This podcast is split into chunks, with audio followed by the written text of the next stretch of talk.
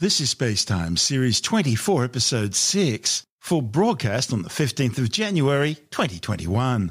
Coming up on Spacetime, we look at what's new for 2021. Virgin Galactic forced to abort their latest test flight. And residents across Hawaii report a strange blue UFO. All that and more coming up on Spacetime. Welcome to Space Time with Stuart Gary.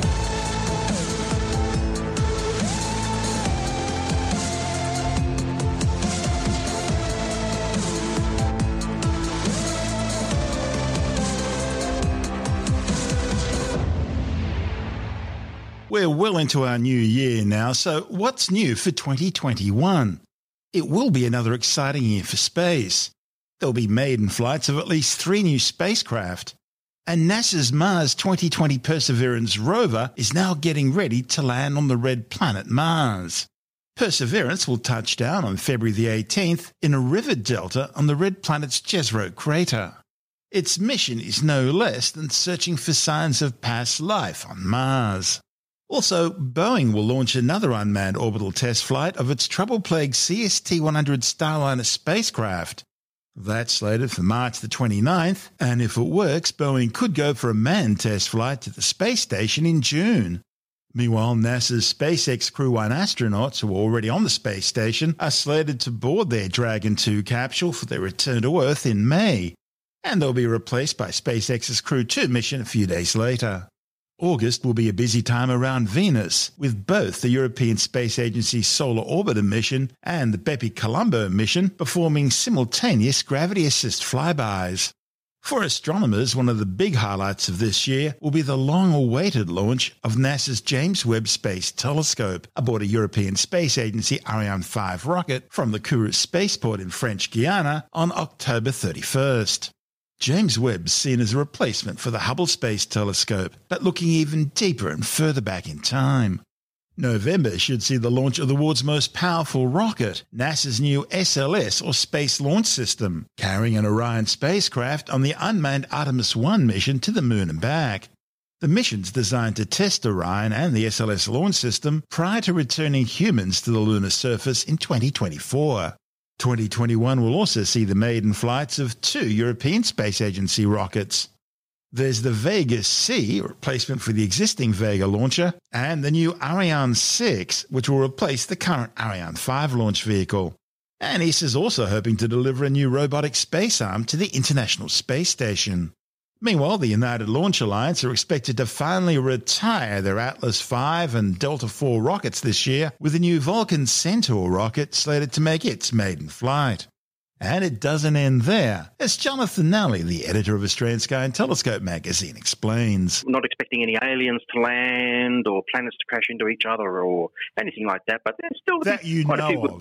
that we know of. Well, that they're telling us at least. Yeah. One I mean, after 2020, do we really want a year of disasters? Don't they all come in threes or something? So Oh, uh, we sure. had three so far. The Japanese are about to dump all the water from the Fukushima plant, all the radioactive water that was used in the Fukushima uh, They're about to dump that into the ocean. So I guess Godzilla's coming up for 2021. I was about to say Godzilla. Uh, Um, magnificent. That'll be great to see old Godzilla again. I haven't seen him since the 50s. And it was in black and white. Okay, so what's happening in the skies then in 2021? So Perseverance should be landing. So the, the, the Mars mission should be getting there, shouldn't they? So yes, in February. Fingers, yeah. yeah. fingers crossed. So there you go. As usual, there'll be some really nice pairings of planets in the night sky. Now, when planets appear close to each other in the night sky, they're not actually physically close in space. I mean, they're they're hundreds of millions of kilometres apart. But just from a line of sight effect, they they do appear to come close together. It's a bit like if you were standing in the middle of track and field day, where people are running around the, the doing the 800 metres or something. People in the um, the slow lanes, and people in the fast lanes, and sometimes they overtake each other. So if you're standing in the middle, then from time to time you'll see runners get close to each other or overtake each other, or some seem to go backwards and some seem to go forwards, depending on the different speeds. Some, you know, go backwards in relation to the ones going forwards, that sort of thing. That's what happens in the sky.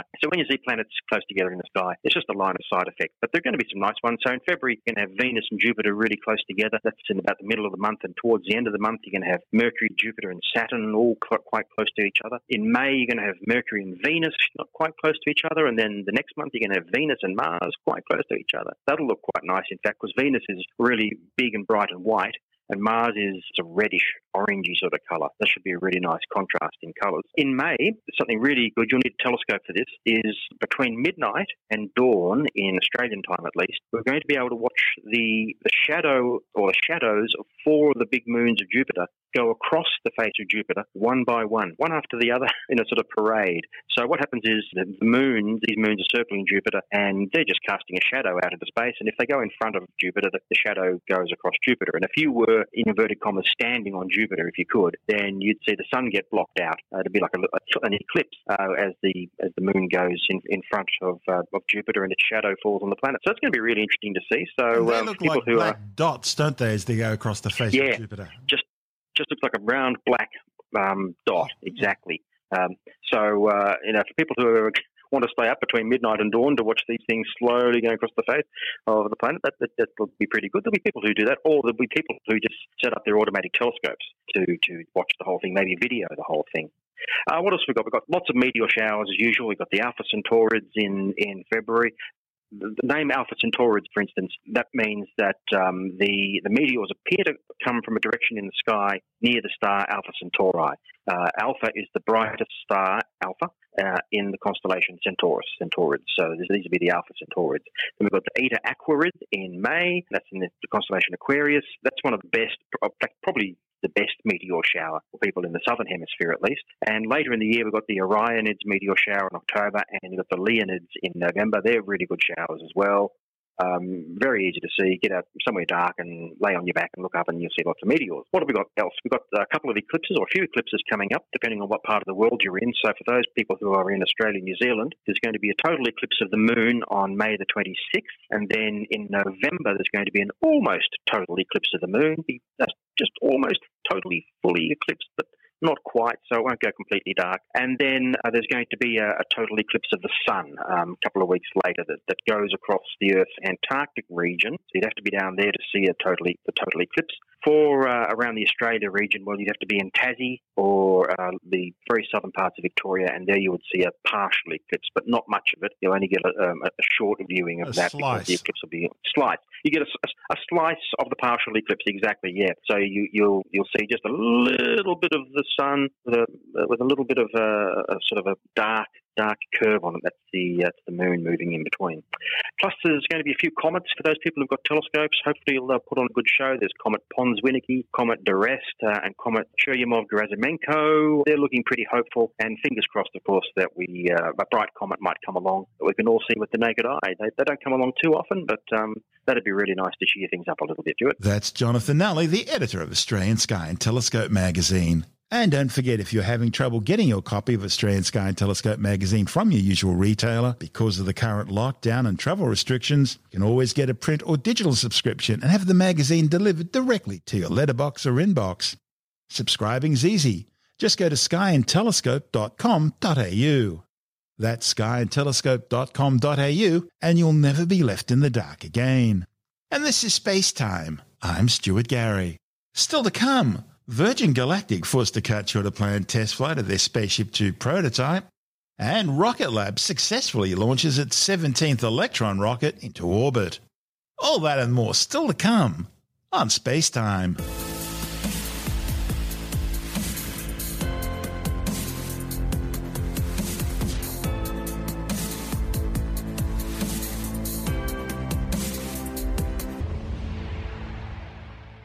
Virgin Galactic have been forced to cut short a planned test flight of their Spaceship Two prototype in the skies above New Mexico following a computer failure. The winged spaceplane VSS Unity had been carried to its drop launch altitude of 44,000 feet by its twin fuselage White Knight 2 mothership. However, right after its release, Unity's rocket motor briefly sputtered but failed to complete its ignition sequence, the crew being forced to guide the spacecraft down to a runway landing. Virgin Galactic says an onboard computer system which monitors Unity's rocket motor suddenly lost connection, triggering a failsafe scenario which halted the rocket engine's ignition. The test flight was intended to gather data on the spacecraft's cabin, as well as its stabilizers and flight control systems during boost.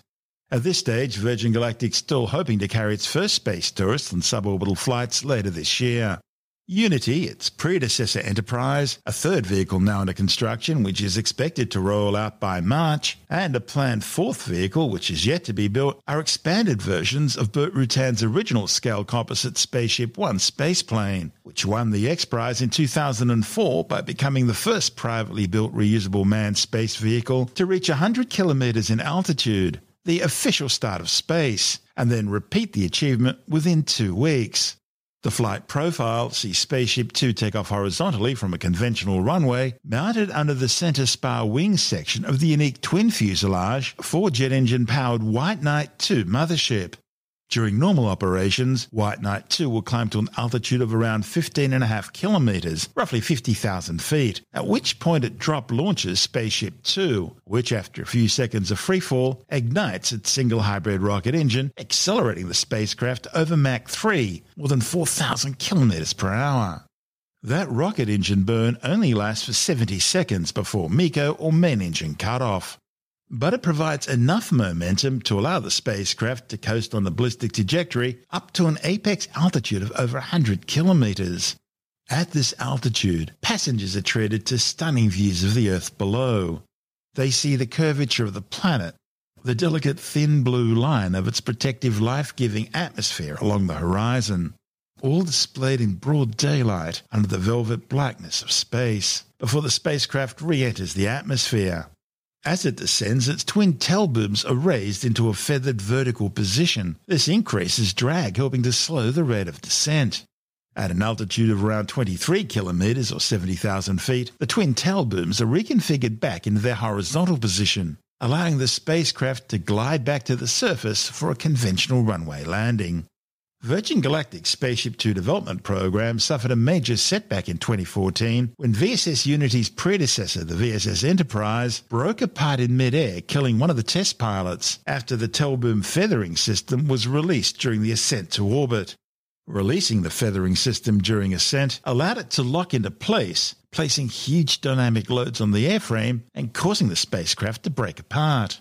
Despite the setback, around 600 people have already purchased their tickets, valued at around a quarter of a million dollars each, in order to ride Spaceship Two once it becomes operational. That means at least 100 journeys are planned. And, according to Virgin Galactic, another 400 people are already on the waiting list.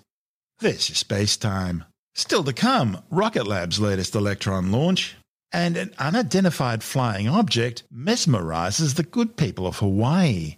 All that and more still to come on Space Time.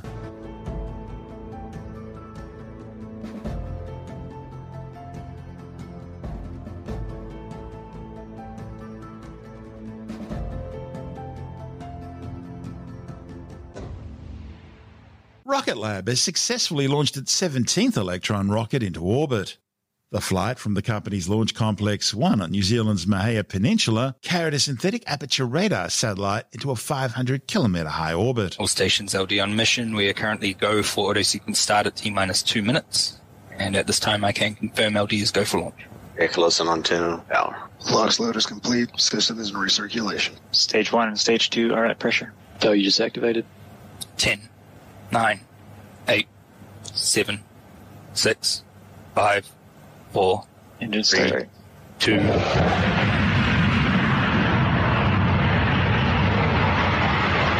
Electron has successfully cleared the pad at Launch Complex 1 and is on its way to orbit. We're at T plus 50 seconds into flight, and we're quickly approaching max Q or maximum aerodynamic pressure, and that's the moment in Electron's ascent when the pressures on the vehicle are at their peak. Approaching max Q and cleared max Q. Stage 1 guidance is nominal. Stage 1 propulsion is nominal. Standby for MECO in approximately 30 seconds. Very soon, the vehicle will shut down its Rutherford engines on the first stage to slow the rocket down before the first and second stages separate. This is a milestone during launch that we call main engine cutoff or MECO. After the stage separation, the Rutherford engine on Electron's second stage will ignite to propel the stage to orbit. MECO confirmed. Stage separation successful. Stage 2 ignition confirmed. And we've had confirmation of MECO and ignition of the engine on Electron's second stage. In just a few seconds, the fairing atop Electron that protects the satellite during ascent will be jettisoned. Once Electron has cleared the Earth's atmosphere, there's really no need to keep the satellite enclosed in the fairing, so we jettison the fairing halves ahead of payload deployment to reduce weight on the way to orbit. And that's a successful fairing jettison. So Electron's second stage is continuing to orbit as we approach a process unique to our rocket, a maneuver that we call the battery hot swap. Stage 2 guidance nominal. Electron continues as expected at a speed of 12,000 kilometers per hour at an altitude of 174 kilometers. Because our Rutherford engines are electric pump fed, they quickly drain the batteries we have on board to power Electron. So we switch out the batteries right at the optimal moment for a third new one and a seamless transition of power source. The battery hot swap is scheduled to occur just under six minutes into the mission, and we're approaching that timing shortly. Battery jettison confirmed. Hot swap successful. Stage 2 propulsion nominal. We've had confirmation that battery hot swap was successful on Electron, and second stage propulsion is continuing nominally. AFTS is saved. Our seventh launch of 2020, we're about a minute and a half away from separation of the kick stage from Electron's second stage. Electron is currently traveling at a speed of 20,000 kilometers per hour at an altitude of 202 kilometers. This second stage carries the kick stage that the Strix Alpha satellite is attached to before the payload is deployed to its final orbit. We're now approaching stage two separation from the kick stage, but first the Rutherford engine on the second stage will throttle down before shutting off completely to allow for a clean separation. We call this SECO or second engine cutoff, and this separation of the stages will place the kick stage in an elliptical orbit around the Earth for a coasting period of around 40 minutes or so. After that, the kick stage's Curie engine will ignite to circularize the orbit around the planet before the payload is deployed. Guidance is in terminal. Six seconds remaining. SECO confirmed. Stage 3 separation confirmed. And nominal transfer orbit is achieved. The mission's payload was the Synspective Strix Alpha synthetic aperture radar technology demonstrator satellite, which will image millimeter level changes in the Earth's surface from space, independent of weather conditions day or night.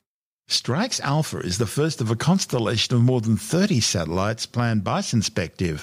They'll collect data for urban development planning, construction and infrastructure monitoring, and disaster response. The mission, called the Owl's Night Begins, brings to 96 the number of payloads now deployed by Rocket Lab. This is space time. Still to come, an unidentified flying object mesmerizes people across Hawaii, and later in the science report, immune protection against COVID 19 reinfection good for at least eight months. All that and more still to come on Space Time.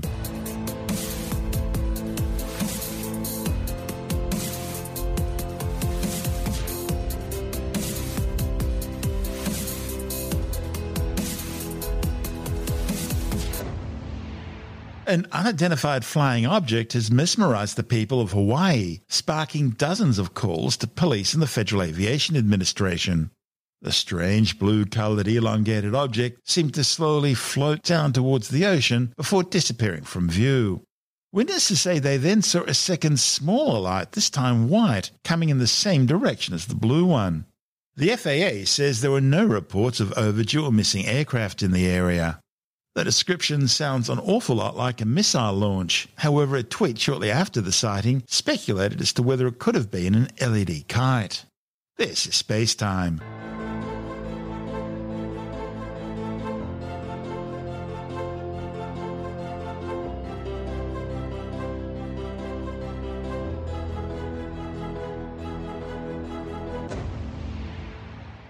And time now to take another brief look at some of the other stories making news in science this week with a science report. New research has revealed that people infected with the SARS CoV 2 virus, that's the virus which causes COVID 19, develop an immune protection against reinfection, which is good for at least eight months. Could be a lot longer, but that's how long the tests have been running. The findings, reported in the journal Science Immunology, counters concerns that vaccines may only have a limited level of protection against the virus. Researchers at Monash University took samples from 25 COVID 19 patients from day 4 post infection through to day 242, looking at antibody response. The authors initially found that antibodies against the virus began dropping off after just 20 days post infection. But the patients continued to have memory B cells, which recognize key SARS CoV 2 virus proteins eight months after infection. The deadly virus, which is now suspected of escaping from the Chinese government run Wuhan Virology Lab a year ago, has now killed almost 2 million people globally and infected some 90 million others. A new study claims male infant circumcision may lead to social challenges in adulthood. Researchers from Denmark's Aarhus University compared 408 American men who had been circumcised within the first month of their lives and 211 American males who had not. The findings, reported in the journal Heliyon, showed that men who had undergone circumcision as infants found it more difficult to bond with their partner and they were more emotionally unstable. However, the study didn't find any differences in terms of empathy or trust. Interestingly, infant circumcision was also associated with a stronger sex drive and lower stress threshold.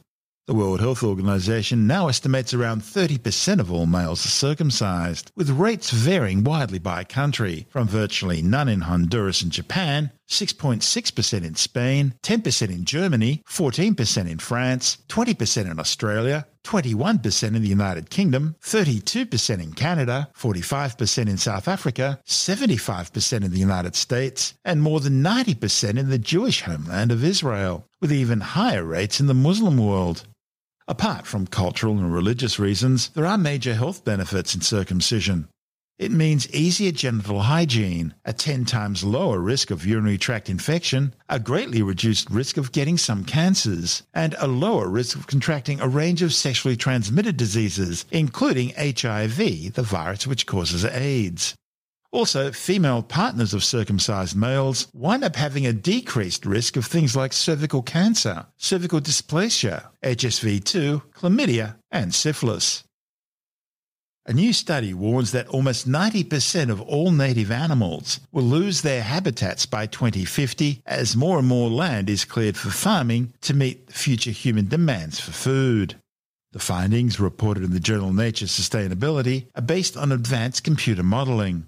Scientists say proactive policies focusing on how, where, and what food is produced are now urgently needed to reduce these threats. They suggest policies that increase agricultural yields, encourage healthier diets, and reduce food waste need to be implemented. What's the matter, Skippy? You want me to come with you? Well, it looks like some of those scenes in the kids' show Skippy the Bush Kangaroo may have been a bit closer to the mark than most people realised. A new study has found that animals that have never been domesticated, such as kangaroos, can intentionally communicate with humans. The findings by scientists at the University of Sydney challenges the notion that these behavioural patterns are usually restricted to domesticated animals like dogs, cats and horses. The research revealed that kangaroos gazed at a human when trying to access food in a closed box. The kangaroos used gazes to communicate only with the humans that had put the food in the box, instead of attempting to open the box themselves. That's a behaviour that's usually only expected from domesticated animals. A new survey has found that most New Zealanders are concerned about the spread of disinformation and fake news, but feel powerless to stop it. The study shows that 9 out of 10 Kiwis have reposted disinformation online because they didn't know it was fake. And more than half admit they're still not sure whether the information they're seeing on social media is fact or fiction.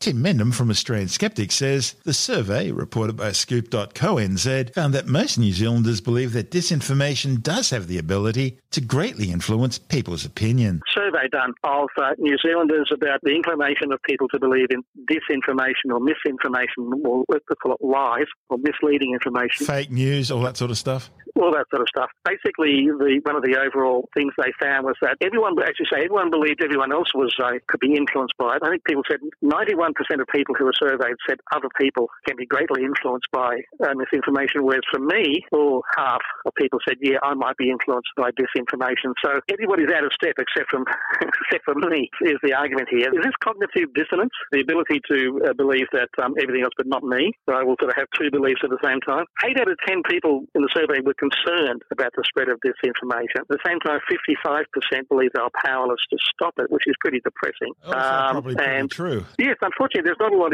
you can do. We just need to look at what happened in the recent US presidential election to Yes. see exactly how all that works. And there's misinformation. People believe it, and media from one side or the other are pushing their line. They're not even bothering to look at the other side of the story. What have happened to just reporting real facts? Isn't that what journalism is supposed to be about? It is supposed to be about that. The trouble is, sort of, unfortunately, a lot of journalism now is not doing that one extra step of research to find out what the truth is. There are all sorts of issues. Basically, this this is the dichotomy between what I think other people believe and what I think I believe. People think their own beliefs are sort of better founded than everybody else out there who's an idiot. And the thing is, everybody thinks that way. Therefore, you wonder about if anyone's not an idiot. That's Tim Mendham from Australian Skeptics.